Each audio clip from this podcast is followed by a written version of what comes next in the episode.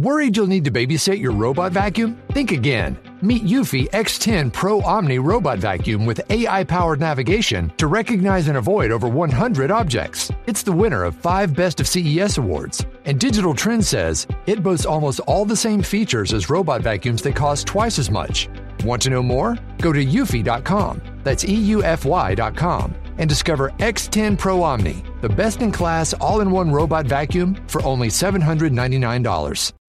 Since 2013, Bombas has donated over 100 million socks, underwear, and t shirts to those facing homelessness. If we counted those on air, this ad would last over 1,157 days. But if we counted the time it takes to make a donation possible, it would take just a few clicks. Because every time you make a purchase, Bombas donates an item to someone who needs it. Go to bombas.com slash ACAST and use code ACAST for 20% off your first purchase. That's bombas.com slash ACAST, code ACAST. Hey, I'm Ryan Reynolds. At Mint Mobile, we like to do the opposite of what Big Wireless does. They charge you a lot, we charge you a little. So naturally, when they announced they'd be raising their prices due to inflation, we decided to deflate our prices due to not hating you. That's right. We're cutting the price of Mint Unlimited from $30 a month to just $15 a month. Give it a try at mintmobile.com slash switch. $45 upfront for three months plus taxes and fees. Promote for new customers for limited time. Unlimited more than 40 gigabytes per month. Slows. Full terms at mintmobile.com. Halli hallå min fantastiska lyckovän och välkommen tillbaka till ännu ett avsnitt av världens bästa lyckopodd. Mitt namn är som vanligt Agnes Sjöström och jag är här för att tillsammans med dig lära mig mer om lycka och välmående så att du och jag tillsammans förhoppningsvis kan hjälpa till och göra Sverige till en lite lyckligare plats. Och välkomna ska ni vara tillbaka till ett andra avsnitt tillsammans med meditationsgurun själv, Axel Wennhall. Det här är som sagt andra avsnittet av två i en serie där vi djupdyker in i meditationens värld. Ja, som ni redan vet vid det här laget så är Axel grundare till den fantastiska meditationsappen Mindfully. En svensk meditationsapp med över 250 guidade meditationer innehållande ämnen som sömn, stress, relationer och självmedkänsla. Ja, I avsnitt 196 då pratade jag och Axel mycket om de teoretiska effekterna av meditation. Idag dyker vi istället in i mer praktiska upplevelser. Vad händer när du mediterar? Vilka är de faktiska upplevelserna, good and bad? Vilka är utmaningarna och vilka är vinsterna? Av Mindfully erbjuder nämligen dagliga meditationer och nu under januari månad så körde de också en meditationsutmaning som gick ut på att meditera 28 dagar i sträck. Och den hakade både jag och Axel på. Så mer om våra positiva och utmanande upplevelser av meditation i dagens avsnitt. Och hörni, trots att januariutmaningen är förbi så har jag fortfarande den stora äran att kunna erbjuda dig som lyssnar på Lyckopodden 30 dagars gratis provperiod av appen Mindfully. Ja, det är helt perfekt om du precis som jag vill inleda det nya året med en riktig lyckorutin. Och du kan avsluta prenumerationen när du helst vill under provperioden utan att debiteras. Besök bara www.mindfully.nu lyckopodden och klicka på länken där för att signa upp. Varsågoda bästa ni!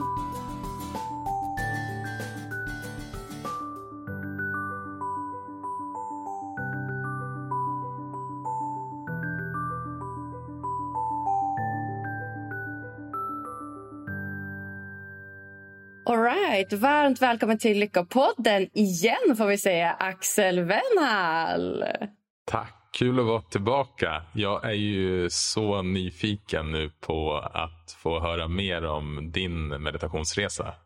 Ja, vad kul! Ja, det är så härligt att, att ha dig tillbaka här Axel. Det ska bli jättespännande att få dela med sig också av min, min lilla resa här.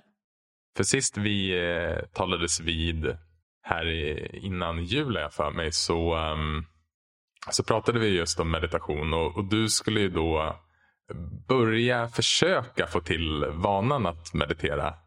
Och eh, Många som börjar meditera inser ganska snabbt att det allra svåraste är kanske inte just att meditera utan det är just att få till vanan.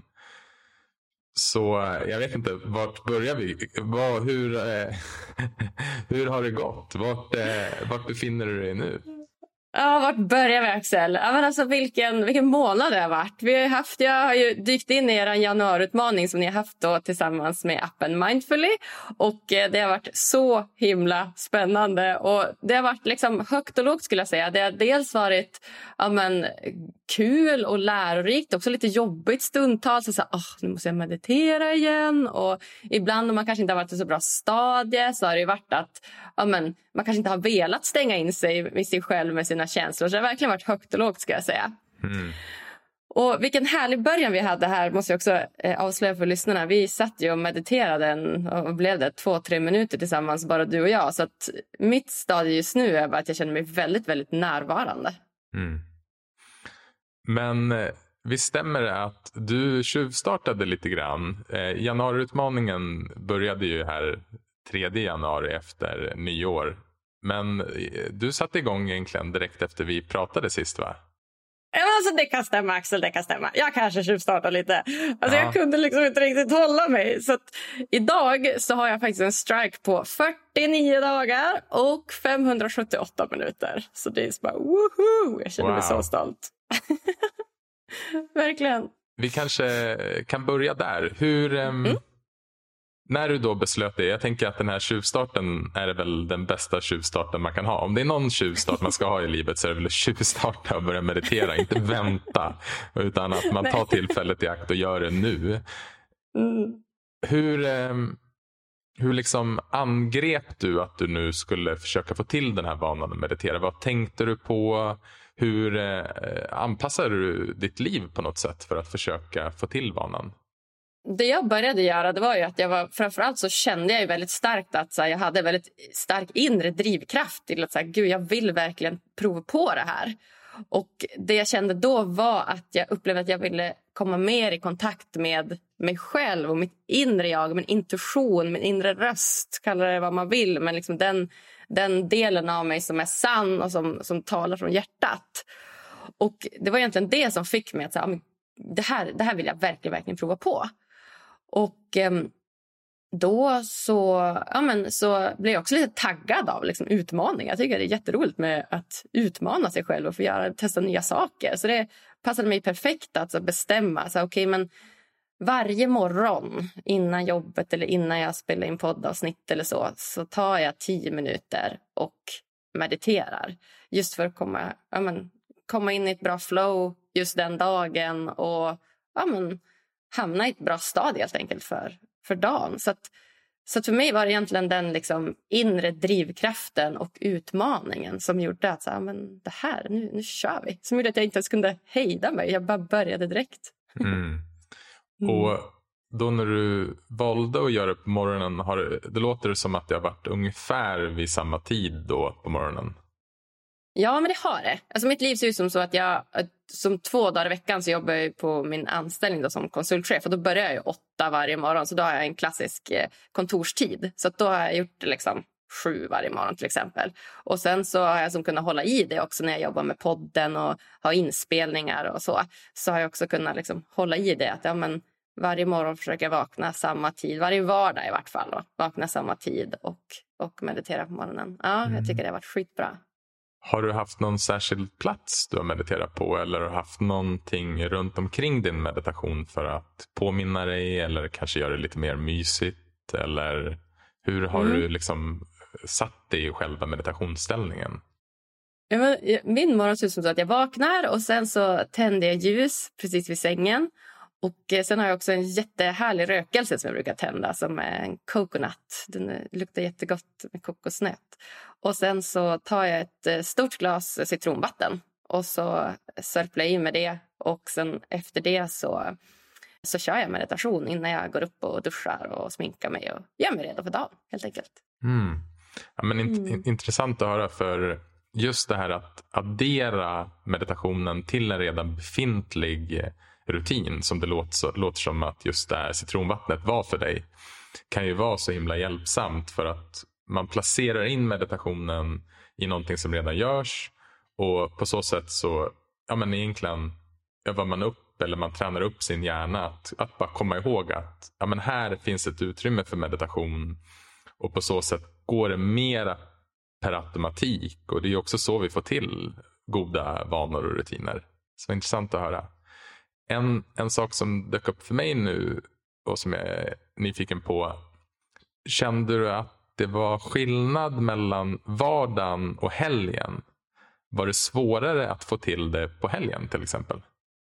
Ja, men Bra fråga. Och det, det har alltså varit svårare att få till det samma tid. Då är ju inte den här klassiska rutinen gå upp på morgonen. Men det som har hänt på helgen, alltså anledningen till att jag har lyckats liksom hålla i rutinen på helgen det är egentligen att jag har involverat dem jag umgåtts med.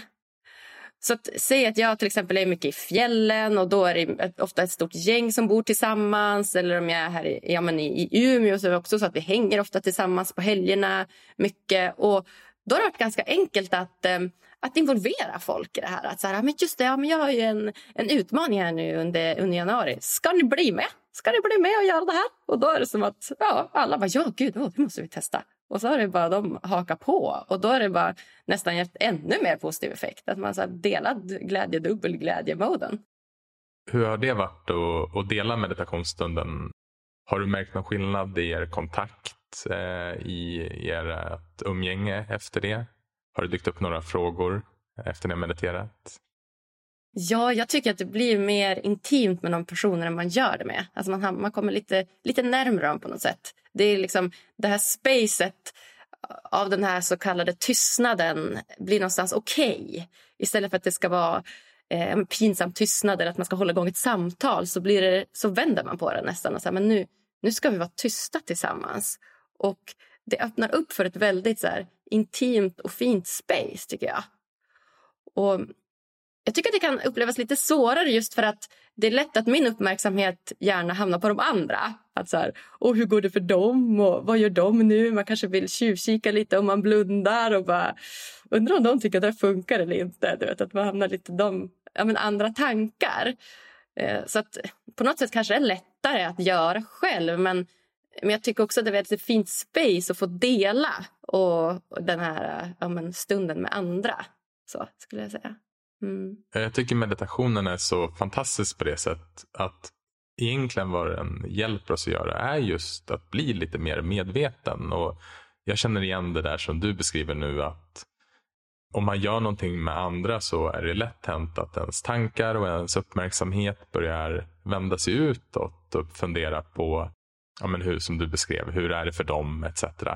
Och Nyckeln där är ju bara att bli medveten om, aha, okej, okay. i i sällskap med andra så tenderar mina tankar och min uppmärksamhet att flytta ut oss. Intressant.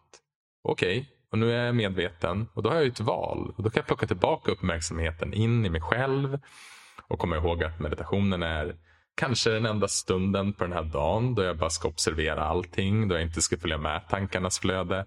Och just den här medvetenheten är ju, det är det som är nyckeln. För det är det som vi blir medvetna om som vi också kan förändra. Och det är där vi har ett val, så det är det som är så himla intressant.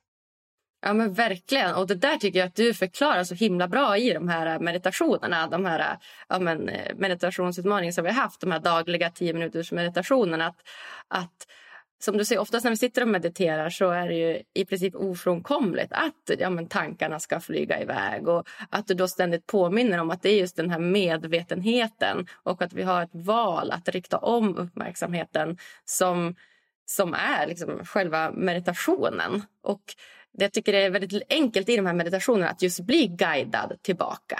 För, och att du gör det liksom ofta med ja, lagom intervaller så. Så att man hinner liksom rikta om uppmärksamheten och sen så flyger tankarna iväg och så får man tillbaka till medvetenheten, rikta om uppmärksamheten. Så, så det är det som är liksom träningen känns det som.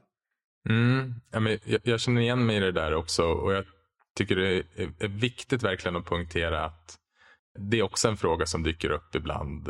Är det bäst att meditera till guidade meditationer? Är det bäst att meditera i tystnad? ska man använda mantran etc? Och det viktigaste är att inse att de här fyller olika funktioner. Alltså det är olika skickliga medel för att komma till närvaro eller att vara närvarande och medveten. Så, så jag tänker också det att i, i, i, min egen meditationspraktik så ibland är det så himla värdefullt att få de här guidningarna för det påminner mig. Det, det, det gör det lite, lite enklare att komma ihåg varför jag sitter och mediterar. För det är så jäkla lätt att glömma bort. Mm. Och sen, precis som vi gjorde innan det här samtalet, så kan det vara jättevärdefullt att sitta själv i tystnad ibland. Det viktiga med sig där tror jag att man får känna in och känna efter själv vad som passar en i varje given situation. Men, men jag håller med just att det här guidningen är, är som, det är som små påminnelser som man får under meditationen. Så att man kan bibehålla sin uppmärksamhet i nuet eller komma, komma tillbaka dit som är själva syftet. Ja, men verkligen. Jag håller helt med dig. Och, ja, men just den stunden som man får i den här gemenskapen. Det är som att det är som två syften. Att dels att man, ja, man kan vara i nuet, men också tillsammans i nuet. Jag tycker det, det är så himla fantastiskt. Ibland när man pratar om meditation, och jag är definitivt en av dem som pratar om meditation på det sättet, så pratar man om meditation och närvaro. Att det är väldigt tydligt korrelerat med lycka och vårt välmående. Ja, men jag tror jag sa det i vårt senaste avsnitt att om man tänker tillbaka på sitt livs bästa stunder så har de en sak gemensamt och det är att vi är närvarande.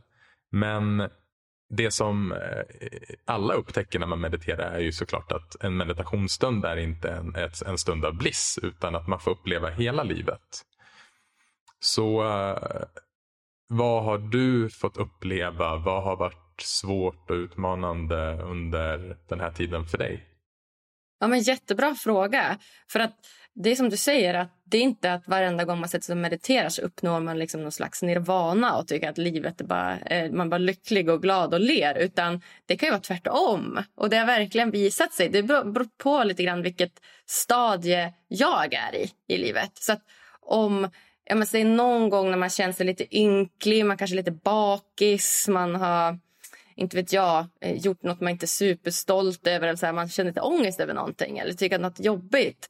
Och så ska man sätta sig och meditera på det och liksom stänga in sig lite grann i, i sig själv och lyssna på så här, men vad känns just nu och, och vilka tankar flyger runt i huvudet och så. Då, det kan vara väldigt utmanande.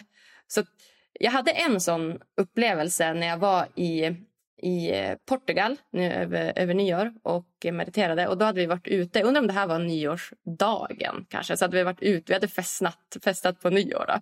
Och så mm. var, var vi där på nyårsdagen. Och så sen så var vi ett gäng då och skulle vi sitta och meditera. Och Då kände jag hur jag hade, jag hade någon slags liksom, kemisk ångest som rörde sig. Och Jag var inte alls i särskilt bra mode utan jag var väldigt så här, liten och ynklig och ville mest bara lägga mig under täcket. Och då att sitta och blunda och känna den här känslan det gjorde nästan att jag fick liksom en, en, en obehagskänsla av att jag var tvungen att liksom öppna ögonen ibland och säga okej, okay, jag är fortfarande, fortfarande här, jag är fortfarande här, det är ingen fara, blunda igen och verkligen försöka uppleva den här känslan som jag kände. Och det var väldigt utmanande, ska jag säga. Det är liksom väldigt lätt att distrahera den känslan genom att inte vet jag, äta nåt, gå och göra nåt eller promenad eller prata med någon. Men att, att vara i den själv var mm. en väldigt utmanande men också lärorik upplevelse. skulle jag säga. Mm. Och just det där är ju återigen det är en ganska vanlig missuppfattning att meditationen på något sätt gör oss på vissa sätt. Till exempel en upplevelse som många har är att man sätter sig och mediterar så känner man sig väldigt trött. Och då drar man slutsatsen, jag blir trött av att meditera. Men det meditation är, är ju ett sätt att notera det som är. Så vi, vi skalar bort lager, alltså vi skalar bort vad vi tänker att situationen är. Och så kommer vi till den direkta konkreta upplevelsen av just som det är. Och eh, den upplevelsen som du beskriver nu att vara bakis, den känner nog de flesta igen. Alltså det, det, det, det är en konsekvens för i princip alla att dricka. Mm. Att, eh, någon form av liksom bakisångest eller vad man ska kalla det. Eh, man kan vara trött, kroppen mår inget bra. Ens eh, sinne brukar också kunna vara ganska oroligt dagen efter. I alla fall, så eh, har det varit för mig i alla fall de gångerna jag har druckit och mediterat efteråt. Så det, det tror jag är vanligt. Och, så det är inte så att meditationen på något sätt gör att man känner ångest utan man kommer bara i kontakt med, aha, okej, okay, det, är det, här, det, här, så här, det så här känner jag just nu. Och då, det som, eh, det lät också som att du kunde ändå vara i kontakt med den delen av dig som var medveten. För det är här som är nyckeln. Är att oavsett vad vi känner så finns det en plats i oss där vi kan utgå ifrån. Där vi kan vara medvetna, där vi kan tillåta allting att vara precis som det är. Och där vi framför allt kan förhålla oss på ett nytt sätt. Och det är med självmedkänsla. Alltså på ett kärleksfullt sätt, vänligt sätt. Och just det här att kunna acceptera det som är, är också faktiskt en form av vänlighet eller kärlek. För när vi är emot upplevelsen, det är då det blir riktigt jobbigt. När vi är emot det vi känner. Och det är självklart att man inte vill känna någon form av ångest eller kemisk ångest. Men är det det vi har just då så blir det tyvärr bara värre att vara emot det. Känner du själv att du bemöter dig själv på ett annat sätt idag än du gjorde när du började meditera? Känner du att den här övningen också har varit en övning i vänlighet? Jag, menar alltså, jag känner att det är ju den största skillnaden egentligen.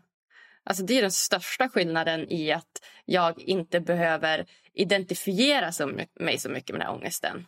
Att jag är inte den här ångesten. Utan att jag då den, den dagen och den stunden kunde ändå förstå så här, okej, okay, det här är min upplevelse just nu. Och Jag kunde också koppla lite grann till gårdagen, varför jag känner så. Och att acceptera att så här, men jag känner så här just nu. Det kommer inte för alltid vara så, men det är så just nu och det är okej. Okay. Och det har ju verkligen varit för mig den största skillnaden. Just den här delen att du behöver varken identifiera dig med det du känner eller med det du tänker. Inget av det. Utan du får en sån distans till det. Det utvecklas en sån distans till det. Jag skulle inte säga att det händer liksom så här poff på en gång. Att bara wow, nu är värsta distansen till allt jag känner, allt jag tänker. Utan det är en, ja, en medvetenhet som, som utvecklas under tiden. Alltså under tiden du mediterar, när du har gjort det ett tag. Då, så jag, efter ett tag så kände jag verkligen att, och det, då hade jag, kommer inte ihåg hur många dagar det hade gått, men det hade gått ett tag. Att så här, jag, hade ju en, alltså, jag kunde ändå distansera mig från det. Och på det sättet så blir jag också snällare mot mig själv. Så det har verkligen varit den största aha-grejen för mig. Ja, för mig var känslan när jag också upptäckte det här att det gick att, precis som du beskriver, att ha en distans till det man upplever. Det var en sorts känsla av befrielse, av lättnad. Att om man har haft, liksom, man går runt med en, en ryggsäck som vi alla människor gör, så blev den ryggsäcken så mycket lättare när jag kunde se att ah, den här känslan av oro eller rädsla eller stress som jag hade väldigt mycket när jag började meditera. Det är en känsla som jag har men inte den jag är. Det, och det är ju, jag menar för mig är det en, det är en definition av mänsklig frihet. Och sen också börja jag då kunna bli mer medveten och upptäcka, okej okay, men vad är det som orsakar de här känslorna? Vad, hur lever jag mitt liv? Och finns det några förändringar jag kan göra och vill göra som kan hjälpa mig att också hantera dem? För det är väl en annan sak som jag tänker kring meditationen. att Meditationen ger oss liksom ett första steg, en sorts medvetenhet om det som är. Och sen därifrån kan vi sen, eh, och det är därför också kallas en sorts visdomsövning. Så, så den meditationsformen som, som du har gjort nu i Mindfully är, eh, utan att sätta några etiketter på det, så är det också en sorts insiktsmeditation. Alltså man övar upp sin närvaro, att man kan vara kvar i det som är. Så även om man känner ångest så är det okej, okay, för det är det som händer. Det är inte så att vi på något sätt vill vara kvar i ångesten, men det är det som är. Och om vi är emot det så hålls det kvar. Så genom att kunna acceptera, tillåta och möta det vänligt så skapar vi just den här distansen som vi pratar om som ger oss möjlighet att vara kvar i upplevelsen och inte försvinna iväg.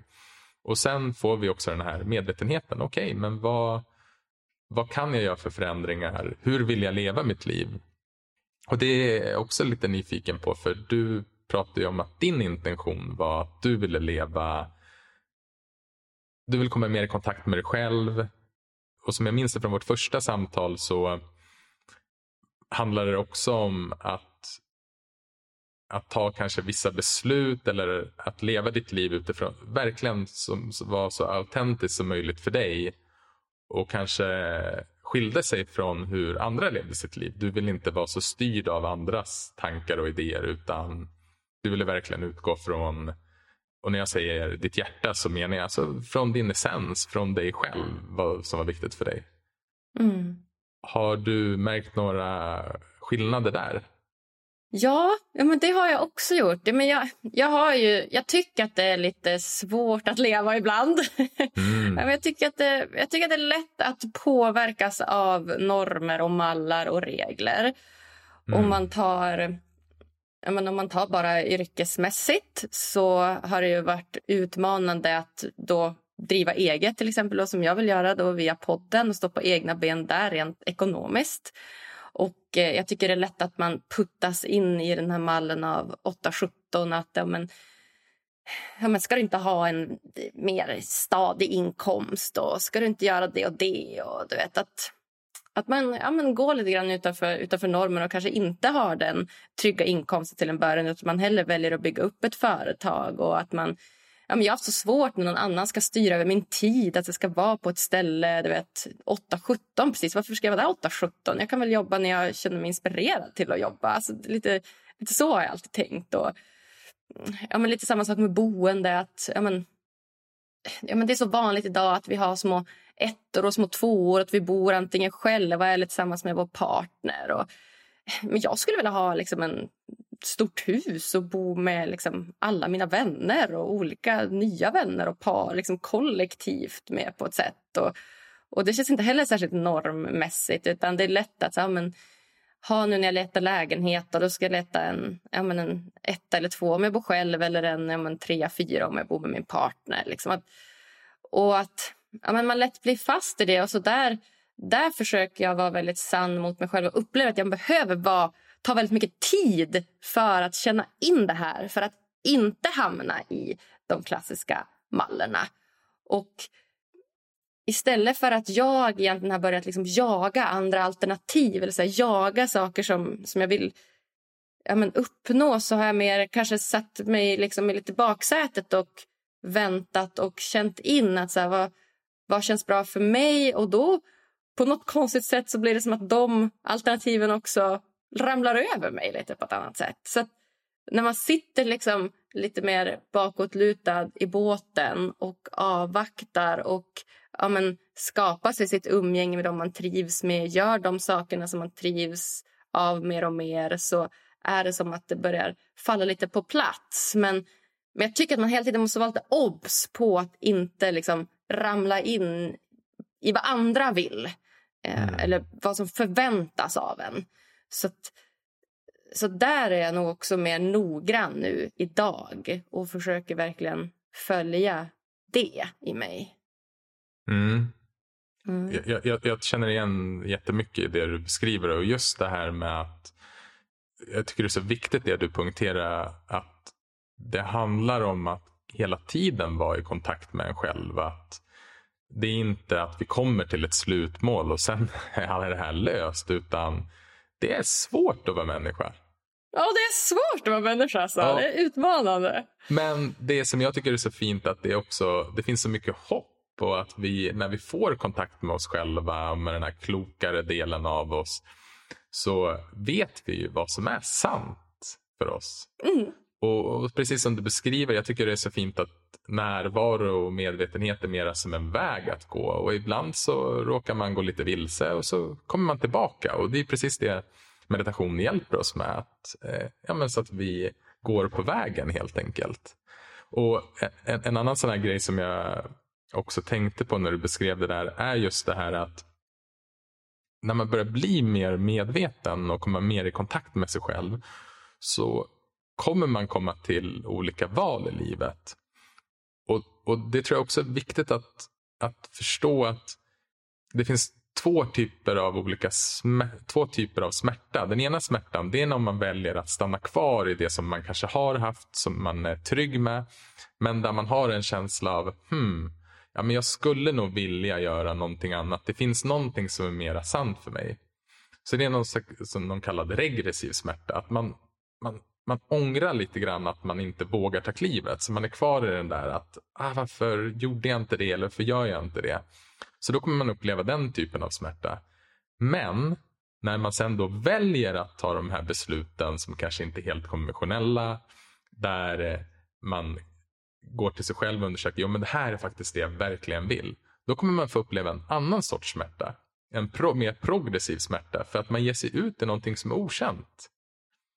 Och det är därför också jag brukar kalla den här inre resan för ett inre äventyr. För det är väl sin, det är, liksom, det är ju metaforen av ett äventyr. Man ger sig ut i det okända, man har ingen aning om vad som händer. Men då är det ju så himla viktigt att kunna öva upp de här egenskaperna av nyfikenhet, ärlighet mot sig själv så man också håller sig kvar på vägen. Acceptans att man, ja, det kanske inte blev som man tänkt sig. Det kanske aldrig blir som man tänker sig. Men, men det är okej okay, för det är det som händer. Så att man börjar leva i samklang med livet och verkligheten istället för att försöka kämpa emot. Och sen en himla stor portion liksom medkänsla. Att vara vänlig mot sig själv. Att ah, okej, okay, men livet är tufft och det betyder att det, livet är troligtvis tufft för min granne och min kompis och min kollega.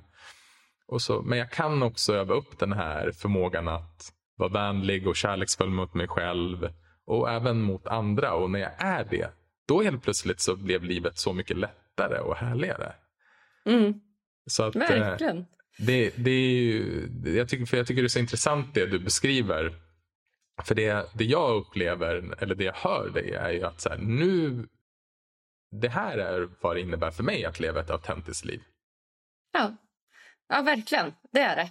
Och att hela tiden, ja men, Eh, att man hela tiden får, får passa sig lite. Alltså, att inte liksom göra som alla andra vill eller som alla andra tycker eller hamna i liksom normens banor. Och, och med det menar jag då att så här, eh, jag menar, att fortsätta gå tillbaka till sig själv. Och att, jag menar, just meditationen ger mig verkligen det tillfället varje dag att grunda mig i mig själv och komma mer i kontakt med mig själv. Så att jag behåller den banan. För den är lätt. Det är lätt att man snurrar ut och går på någon annans bana eller någon bana som man tror är rätt som, som kanske inte är det egentligen. Så det, det, är, det är en, en, utmaning. Men det är en utmaning som är värd att, att, att ta just för att för att faktiskt ja, kunna göra det man själv vill. Så att, ja, men, mina planer framöver är att jag vill ju... Ja, men jag har ju verkligen byggt upp mitt liv så att det är fritt för mig, alltså vad frihet är för mig. Alltså att jag har ett yrke, och just nu två yrken då, som jag kan göra vartifrån jag vill. Jag har två yrken som jag går till för att det är kul och inte för att det drivs av pengar.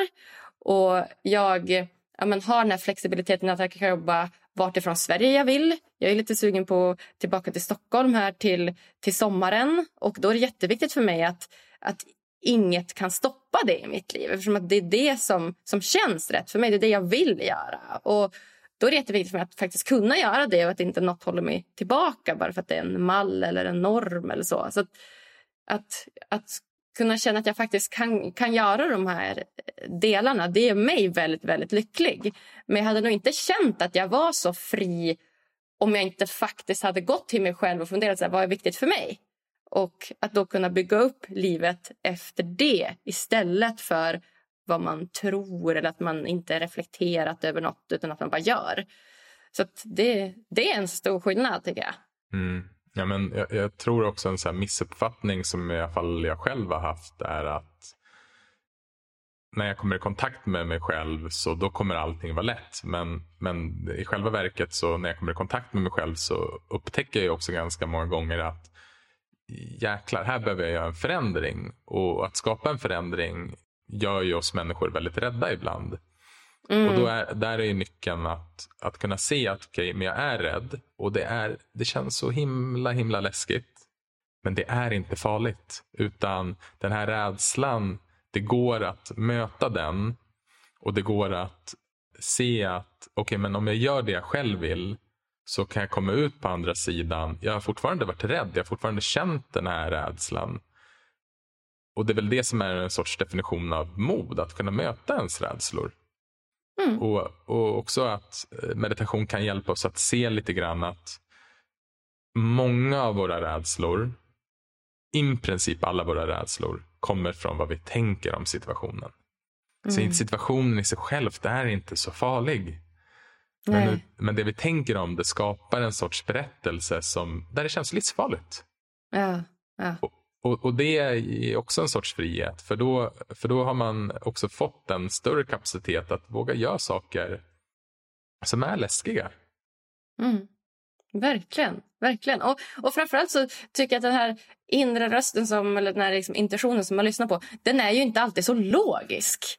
Det är inte alltid jättelätt att följa den. Att den, att den ja, men, är vad ska man säga, enkel eller väldigt så här, maskulin och rak. och liksom, dört, dört, dört, Så här ska du göra. Utan det kan vara väldigt liksom, flytande, tycker jag. Att så här, Den kanske vill både inte vet jag, åka till månen och åka till Mars samtidigt. Och så är det som att man bara, men vänta, hur ska jag göra det här nu? Och ska man då försöka komma fram till någon logisk lösning och väg. Så det att, att våga liksom bara känna in vad den känner utan att bli rädd för det också. Utan att tillåta det att, att vara så och se om det går att lösa på något sätt. Men att inte förvänta sig att det ska vara liksom en utstakad väg. Att så här, om du gör det här så kommer det leda till det här, så kommer det leda till det här. Utan just nu så känns det här rätt och då är det det jag vill följa. Om ett tag så kanske känns något annat känns rätt och då är det det jag ska följa. Så att det är ju som sagt en utmaning men det är också det som känns väldigt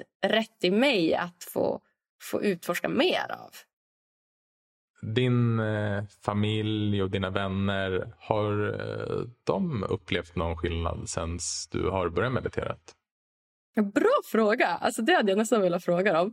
Alltså det jag tycker är den största skillnaden med mig själv det är att jag tycker typ att jag är en mer rolig person. Alltså jag, jag, jag tycker typ att så här, jag är mer lättsam och jag är typ så lite lättare till att skämta och skoja och du vet, inte ta så allvarligt på saker. utan det är så här, Ja, men du vet, kunna slänga iväg något skämt här och var och inte veta alls hur det ska landa. Och ja, men bara ja, men, ringa samtal till blivande kunder och bara, ja, men, inte så här, vara så klassisk hej jag heter Agnes utan så här, ja, men, tjenixen Gunnar, hur är läget med dig? Du vet, kunna vara lite mer skojig och skämtsam och rolig, tror jag. Jag hoppas att andra ser det också. det vet jag ju inte. vilken, vilken fin eh, egenskap att, eh, att få kontakt med. Och eh, men Just det här att, eh, att inte ta sig själv på lika stort allvar. Det är också en sån här befrielse, en lättnad att kunna jag tycker humorn så också, det, det, kanske, det kanske ska in där bland de här andra egenskaperna. För humor är ju när vi när man kan skratta åt sig själv eller kan skratta åt situationer, då vet man ju också att då har man kontakt med sig själv och den här klokare delen. Och inte den här delen som tycker att allting är så gravallvarligt, utan ja, men vad härligt att höra. Ja, ja men det har också varit en sån riktig befrielse. Att det känns ja, lite lättare och liksom, lite ja, roligare som person. skulle Jag säga. Jag hoppas som sagt att andra också tycker det. Du var inne lite grann på att det hade, var någon stund där du upplevde svåra känslor. Har det funnits någonting annat som har varit svårt under, vad sa du nu, 49 dagar? 49 dagar och 578 minuter. Mm. Det är fantastiskt. Ja, ja, alltså det svåraste som jag tycker, eller som jag upplever dagligen är ett motstånd, eller motstånd, men något som jag upplever ofta det är ju att jag kommer hamna lätt i prestationen. Alltså det är det som är när jag mediterar. Att, att det är en prestation. Att lite... att så här, och igår gick det så himla bra. Igår lyckades jag inte flyga iväg i tanken, men idag gör jag det. Och så bara, Jag var duktigare igår än vad jag är idag. Och mm, ja, men hamna lite i den med så här, duktighetsflickan än att göra det för att bara vara här och nu. Och, men det är som du säger, det är bara ja, men igen att inse det, att bli medveten om det. Alltså, mm. ja, nu är jag här i prestationen igen, spännande. Och så ja, men, acceptera det och, och, gå vidare. Men, men jag har svårt att, att eh, ja, men jag märker att jag har svårt att släppa den delen, verkligen. Mm. Mm. Ja, mm. nej men vi, vi alla har ju olika delpersonligheter och de här delpersonligheterna eh, lär man ju sig känna också när man mediterar.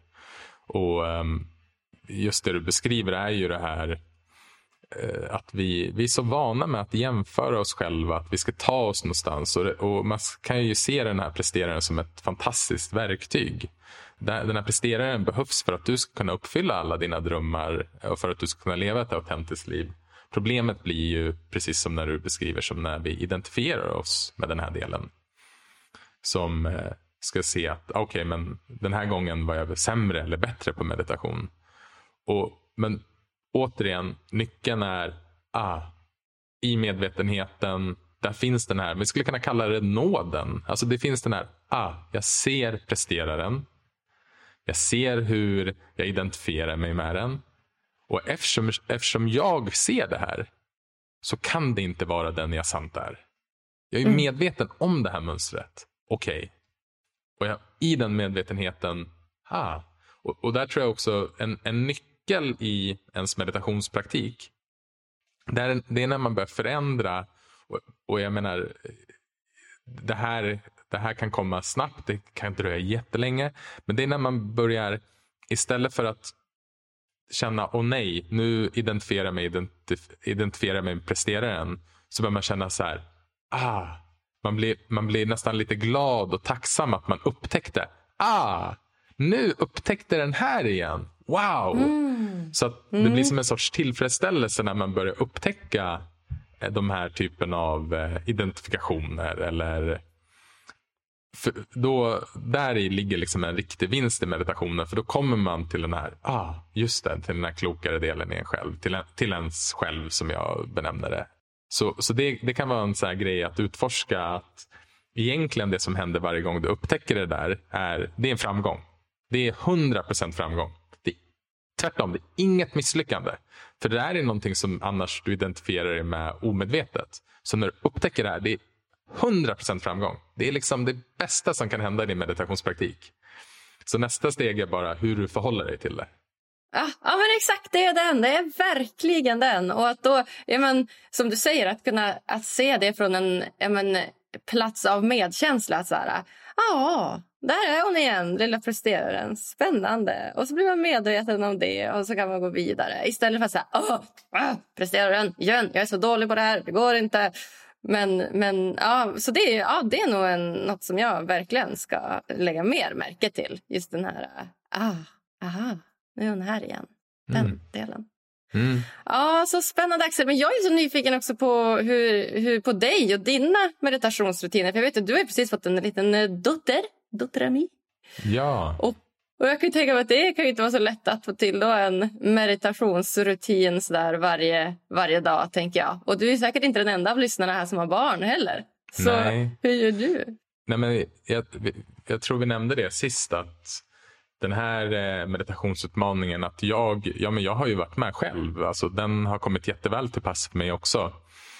Nu är det lite fuskigt eftersom det här är mitt yrke. Så det är liksom, jag, kan, jag, jag har lite större kapacitet att frigöra ändå lite mer tid än kanske vad gemene man och kvinna kan göra.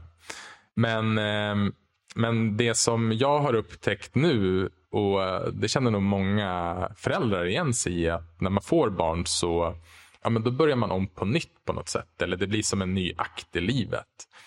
Så alla de goda rutinerna jag hade skaffat mig, de har ju försvunnit. Eller de behöver, jag behöver lära om helt enkelt. Så att, och det var ganska jobbigt att inse, för jag hade mediterat dagligen i nästan sex år. Shit! Och, och har såklart missat vissa dagar, men liksom mer eller mindre haft det som ett verktyg i mitt liv i, i sex år. Och, och gjort det i princip varje dag. Och sen helt plötsligt när vi fick ett barn så det kunde vara dels att jag bara eh, kom på mig själv. Eh, och just det, jag har inte mediterat. Alltså det, jag hade inte den medvetenheten för det var så mycket fokus på att ta hand om vår lilla dotter när hon kom och, och ge uppmärksamhet ditåt. Så, och då var det inget problem. Men sen efter ett tag så började jag känna att så här, okay, men nu börjar jag sakna det här. Och ehm, Det jag gjorde först i, i början, och det här var innan meditationsutmaningen, var att jag insåg att jag har precis som du velat lägga min meditation på förmiddagen eller på morgonen egentligen innan jag liksom sätter igång och jobbar eller ja, ger mig in i dagen. Men det funkade inte riktigt längre.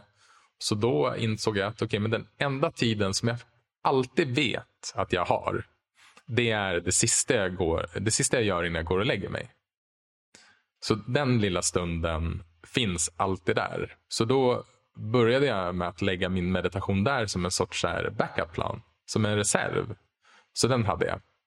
Och sen har jag försökt eh, Sen har jag gjort på två olika sätt. Så har jag använt mig av två olika strategier. Den första har varit den, eh, den väldigt liksom eh, att använda mig av en sorts struktur. Och, det, och där det är också eh, någonting som skiljer sig sen när man blir förälder. Att då helt plötsligt lever man ju i symbios med sin partner. Det är på nivån att man behöver liksom be om tillåtelse att gå på toaletten. Det är, det är liksom på den nivån. Så, eh, så då har jag och min fru Anna vi har pratat om det här och, och hon känner också att hon vill ha meditation eller kunna ha lite egen tid. Så dels gjorde vi som så att eh, vi försökte ge varandra en halvtimme var på morgonen och Det har fungerat sisådär ibland. Men sen har vi också, för vi, vi har en liten speciell situation att vi är föräldralediga samtidigt. Så vi, vi delar upp vår föräldraledighet. För vi bägge två driver egna bolag. Så att jag är pappaledig på halvtid och jobbar på halvtid. Men i det så har vi liksom sett att vi behöver vara, ha ett jättetydligt schema. En väldigt tydlig struktur. Och också ge space till varandra. Så att vi ger den möjligheten. Och det har varit en nyckel att vi har kunnat göra det och haft en väldigt tydlig rutin och en väldigt ett väldigt tydligt schema. Så liksom struktur och schema har varit en nyckel för att få till det. Och den andra är då att jag också sen har varit väldigt flexibel. Så äh, småbarn som äh, sover ju ganska mycket. Så när min dotter somnar på förmiddagen som oftast brukar vara vid tio. Så då istället för att kolla mejlen, plocka undan så då sätter jag mig och mediterar. Och då brukar jag oftast få faktiskt ganska, jag brukar få en, brukar till och med få till en 20 minuters eller en halvtimmes meditation på morgonen. På förmiddagen när jag är med henne. Så att jag har behövt anpassa mig efter situationen samtidigt som jag också behövt strukturera upp mitt liv. Jag har också insett att jag behöver prioritera det. Jag behöver, göra, jag behöver låta meditationen vara viktigare än att scrolla på Twitter för fjärde gången idag. Så jag behöver ta mig den tiden, för den fanns där. Men det betydde också att jag behövde välja, välja bort andra saker. Och så kunde jag undersöka att okay, men det finns vissa saker som jag ändå gör som jag det ger mig inte så mycket. Det är, det är ett skönt liksom, tidsfördriv men jag får inte så mycket energi av det. Så i den medvetenheten så blev det ganska enkelt och tydligt. Och sen eh, inser jag att, eh, och det tycker jag nästan är det viktigaste, och när man verkligen, när vanan sitter sen, att och det, det kommer bli intressant sen att, att få göra någon mera follow-up med dig sen. Att de här runstreaksen är så himla tillfredsställande när man får till dem. Men vi är människor och inte robotar. Så någon dag kommer vi alla missa.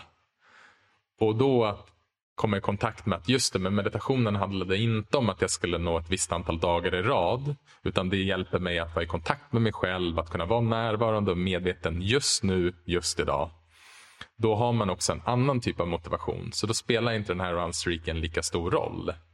Så där, eh, den insikten ja, men, har ju också hjälpt mig att så här, ja, men jag missar en dag, okej, okay, det, det, det, spelar ingen roll. Men jag vill meditera nu. Och jag vill ha det, ha det som ett verktyg i mitt liv idag. Och det hjälper mig också att motivera. Och sen lite det som eh, vi pratade om sist, att jag märker ju att jag tyckte det där det du beskrev med humor var så himla roligt. Alltså så här, vem vill inte hänga med dig när du har tillgång, när du liksom eh, har tillgång till din humor och när du liksom reser lätt genom livet. Och, och för mig kan det bara vara att eh, ja, men jag kan, jag liksom, eh, några av mina, eh, om vi ska kalla det mörkare sidor, att jag kan vara liksom lite så här, som en gammal sur gammal gubbe. Så typ så här, när jag mediterar så är jag mindre som en sur gammal gubbe. Så att det, det, är, jag, det är roligare för mig själv och framförallt för min eh, familj. Liksom. Jag, jag vill ju kunna vara närvarande med dem och vara, ha, ha den här lättheten i livet. Och det får jag tillgång till mycket, mycket mer när jag mediterar.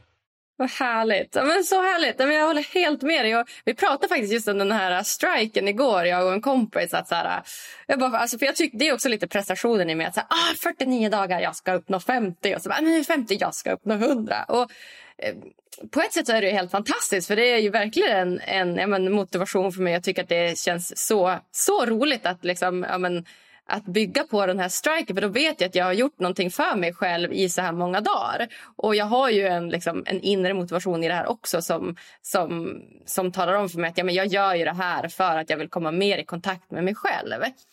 Men det ska bli spännande också att se liksom, hur jag hanterar det då den dagen som jag faktiskt kommer att glömma det. Alltså den dagen som min strike försvinner. Att så här, för nu upplever jag att jag är i ett så himla bra stadie i livet. Alltså, jag upplever att jag är mer humoristisk. Jag upplever att jag identifierar mig inte lika mycket med mina tankar och känslor. Jag känner mig lugnare på ett emotionellt plan. Jag kommer mer i kontakt med mina känslor. Och en stor del av det här är jag helt säker på att det är på grund av den här meditationen. Så att, och det är lätt att bli lite hemmablind. Så här, men det är så här jag är. Du vet, så, det är så här jag, jag är. För att man märker inte den här tydliga skillnaden tycker jag. Så här, du går från att inte ha mediterat till att mediterat. Utan det är ju en liksom, period där, där ja, men som sakta men säkert gör att du hamnar i de här positiva eh, tillstånden. Så att det gäller ju att liksom, ja, men som säger, göra det av rätt anledning. Min rekommendation är ju verkligen att ja, men meditera så mycket du kan. Kan du meditera dagligen så verkligen kör. Men det kan också vara så intressant det där för att det här återigen att man identifierar sig med den här presteraren som ska nå upp till 100 etc. Det kan vara en, och det här är bara för dig eller för lyssnaren som känner igen sig i det och där jag också känner igen mig i det. Men där kan det faktiskt vara en nästan mer givande övning om man känner att så här, nu börjar meditationen bli, jag ska komma upp i det här målet. Så att det blir någon typ av framåtlutad riktning. Och då kan det nästan vara en, eh, en viktigare övning att sluta meditera en dag. Alltså släpp streaken. Så att du, du medvetet inte mediterar en dag. Och sen kan du ha med dig närvaron såklart i allting annat du gör. För det är ju också en del, alltså vi mediterar ju inte för att bli bra på meditation utan vi mediterar för att kunna ha med sig de här egenskaperna in i livet. Och Det är någon sorts påminnelse vi får och vi övar upp den här förmågan att vara i kontakt med oss själva.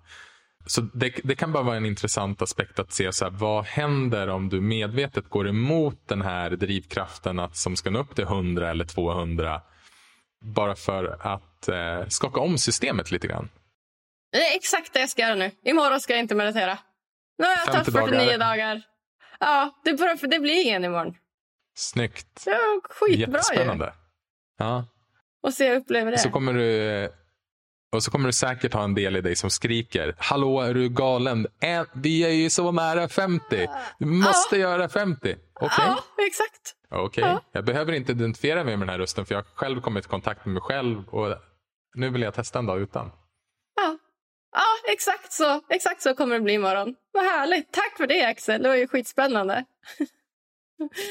du, eh, vad har du för, du som ändå liksom nu eh, ja, men med största sannolikhet att få till den här vanan. Jag menar att gör det ändå 50 dagar, 49 dagar i rad indikerar ju på det.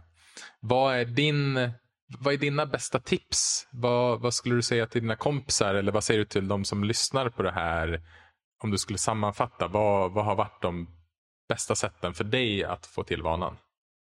De bästa sätten för mig att få till vanan? Jag man skulle dels säga att gör det på en tidpunkt på dagen då du naturligt har en rutin som vi pratade om lite. Att för mig är det på morgonen. Att när jag har min stund med mitt citronvatten och mina tända ljus. Eller som för dig att du upplever samma på kvällen. Då, det är den tiden på dagen som jag vet att jag har en, en given stund. Så fundera ut den tiden på dagen för, liksom, för dig som lyssnar. Då, att, här, vilken tid på dagen skulle vara lättast för mig att få till den här eh, rutinen? Så det är en sak. Och Sen skulle jag också fundera på ja, men varför du gör det här. Igen, är det för att du ska uppnå striken? Eller är det för att du faktiskt genuint vill uppleva vad som händer när du kommer mer i kontakt med dig själv? Så att du vet varför du mediterar och gör det av rätt anledning. Gör det inte om det inte känns som att du faktiskt genuint vill. Då är det bättre att du satsar på någon annan rutin. Utan gör det för att du är nyfiken på vad kan det här betyda och ja, men, vad är ditt varför är det? Ja, jag skulle säga de två delarna. Och den sista är ju, ja, men, jag, innan jag mediterat har jag tyckt det varit ganska svårt att bara sitta tyst och jag men inte riktigt veta hur man mediterar. Så, men vad, vad innebär det egentligen? Ja, du ska fokusera på andningen, men sen då? Så jag skulle säga ta hjälp av den här appen. Alltså ta hjälp av er app Mindfully. För då får du så, du får ju ett verktyg som, som hjälper dig på vägen. Så du har ju de här dagliga meditationerna på tio minuter varje dag. Och tio minuter är oftast något som de flesta har varje dag. Och då är det bara att gå in på appen, klicka på daglig, daglig meditation och, och gör den. Så, så guidar ju du dem. Och det har varit jättehjälpsamt för mig att ha ett, ett verktyg som har hjälpt mig in i den här rutinen. Skulle jag säga. Så de tre grejerna skulle jag säga. Vad, vad fint. Jag, jag tar med mig dina tips också i min fortsatta önskan att eh, meditera regelbundet. Ja, vad fint. Har du några fler tips som du tycker är bra? Ja, men jag, jag tycker att um, det, det är både och om man vill ha en god rutin. Att precis som du beskriver att eh, verkligen, jag, jag, är med på alla dina och så skulle jag kanske lägga till att när du undersöker varför så tycker jag att det ger så himla mycket att du även inkluderar människorna i ditt liv. Alltså, ja, men, som i mitt fall då, att jag är mindre av en sur gammal gubbe och mer en, ja, men, en snäll person hemma med mina vänner eller med min familj. Så att min närvaro som jag övar upp också, att jag riktar den utåt. Att jag på något sätt tillägnar min meditation och min intention varför jag mediterar till andra. Så att jag inkluderar ja, men, världen i, i min egen praktik. Och sen på samma sätt som att vi be, kan be, verkligen behöva och ha nytta av att ha en struktur och en eh, rutin och en sorts disciplin att göra ungefär vid samma tidpunkt per dag. Så tycker jag också att det fungerar som allra bäst när man också kan vara flexibel i det. Så till exempel ja, men, en morgon, det bara kanske inte blev av. Och då är det så lätt hänt att man skiter i det. Men istället kanske det fanns eh, tre minuter på bussen. Då kan man göra en tre minuters meditation eller man kanske, ja, men som jag beskrev, man kan göra det sista man gör innan man går och lägger sig. För det är på något sätt då, då påminner man sig. Jag tänker att meditationen också fyller den funktionen. Att det är som en liten sorts påminnelse som hjälper oss att komma ihåg att vara medveten och närvarande. Det är inte svårt. Det är inte svårt alls, men det är väldigt, väldigt lätt att glömma bort. Så det, ja men vi behöver bägge och. Vi behöver både struktur och flexibilitet. Mm. Mm. Verkligen. Så bra, Axel. Jag tänker att um, vi ska avsluta lite grann genom att jag ska läsa upp en del från din bok som jag fick av dig. Mm. Vad spännande. Ja, den är så fin. Meditation, ett inre äventyr av Axel Wennhall. Och eh, jag har suttit och bläddrat igenom den nu och verkligen fascinerats över hur klok du är, Axel. Det är en, en fantastisk bok, alltså. Verkligen. Och dels så innehåller den olika experiment då, som är som en slags ja, men, övning eller så utmaning som, som man kan reflektera över själv då, eh, som, som sig själv.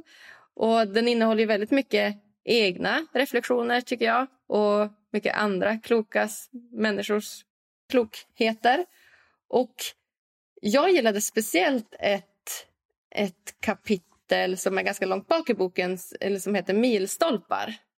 Där du skrev ner dina milstolpar. Och De tyckte jag var så himla fina och de stack verkligen ut för mig. Så jag tänker att jag läser upp dem om det går bra. Ja, gärna. Då skrev du så här att eh, Längs min resa har jag upptäckt några milstolpar. Det är skiften i mitt sätt att vara och det är viktigt att poängtera att det inte är beständiga. Det kommer och går. Men jag upplever dem allt mer i mitt liv och det hjälper mig att se när jag är i kontakt med mig själv och när jag identifierar mig med egot. Det gemensamma med dem är att jag upplever expansion när jag är närvarande utvidgas min upplevelse för att kontraheras när jag fastnar i tankar. Jag känner mig öppen istället för stängd, lätt istället för tung, fri istället för begränsad. Följande milstolpar har jag upptäckt i mitt inre äventyr. Och då har du som punktat upp några stycken här som jag tänker att jag ska läsa upp. Och Den första är då uppleva istället för att tänka. Den andra är tillåtande istället för att vara emot. Den tredje är självklart istället för tvivel. Tydlighet istället för otydlighet. För alla istället för bara mig själv. Utan agenda istället för med agenda. Sårbar istället för försvar. Beundran istället för avundsjuka. Att be om ursäkt istället för att ha rätt.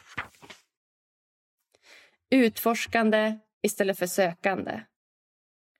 Vänlig istället för kritisk. Kontakt istället för isolering och ensamhet.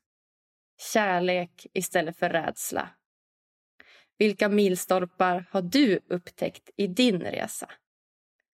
Och Det här tycker jag var så fantastiska tankar, eller vad ska man säga, motsatser på något sätt. Att kärlek istället för rädsla.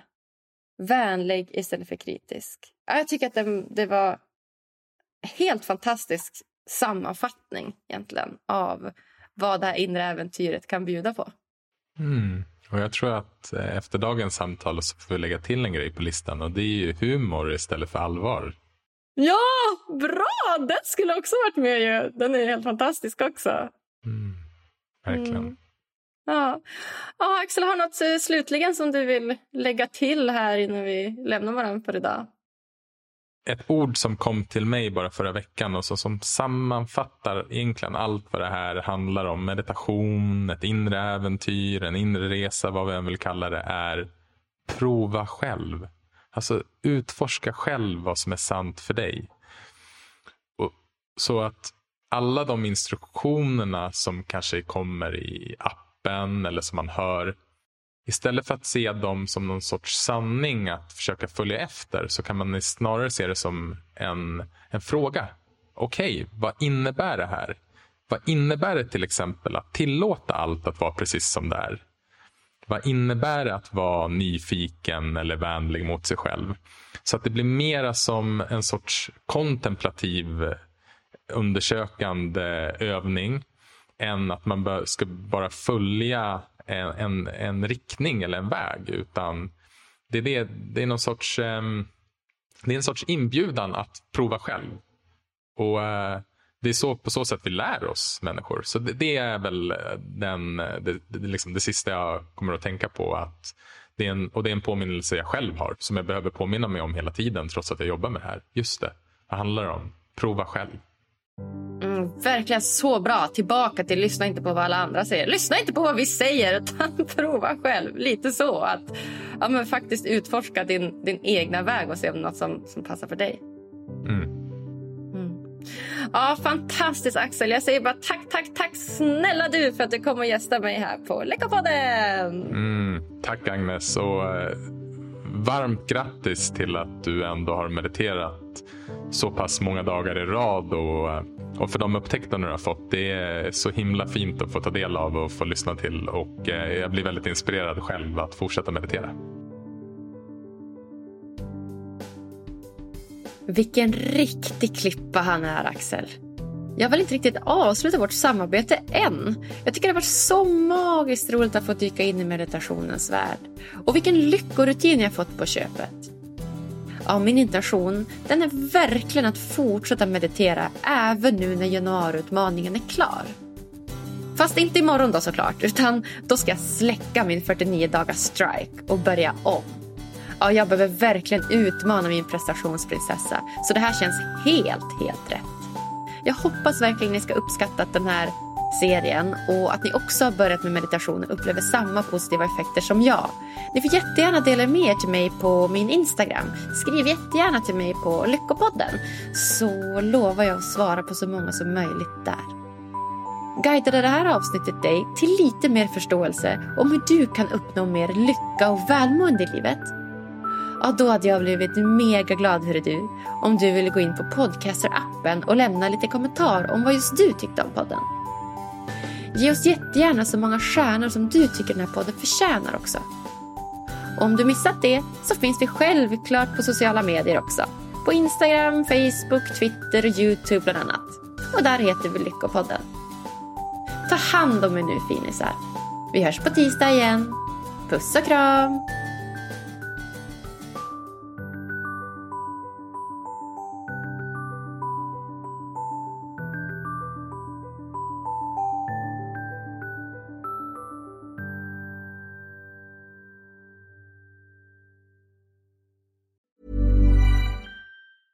Worried you'll need to babysit your robot vacuum? Think again. Meet Eufy X10 Pro Omni Robot Vacuum with AI powered navigation to recognize and avoid over 100 objects. It's the winner of five Best of CES awards. And Digital Trends says it boasts almost all the same features as robot vacuums that cost twice as much.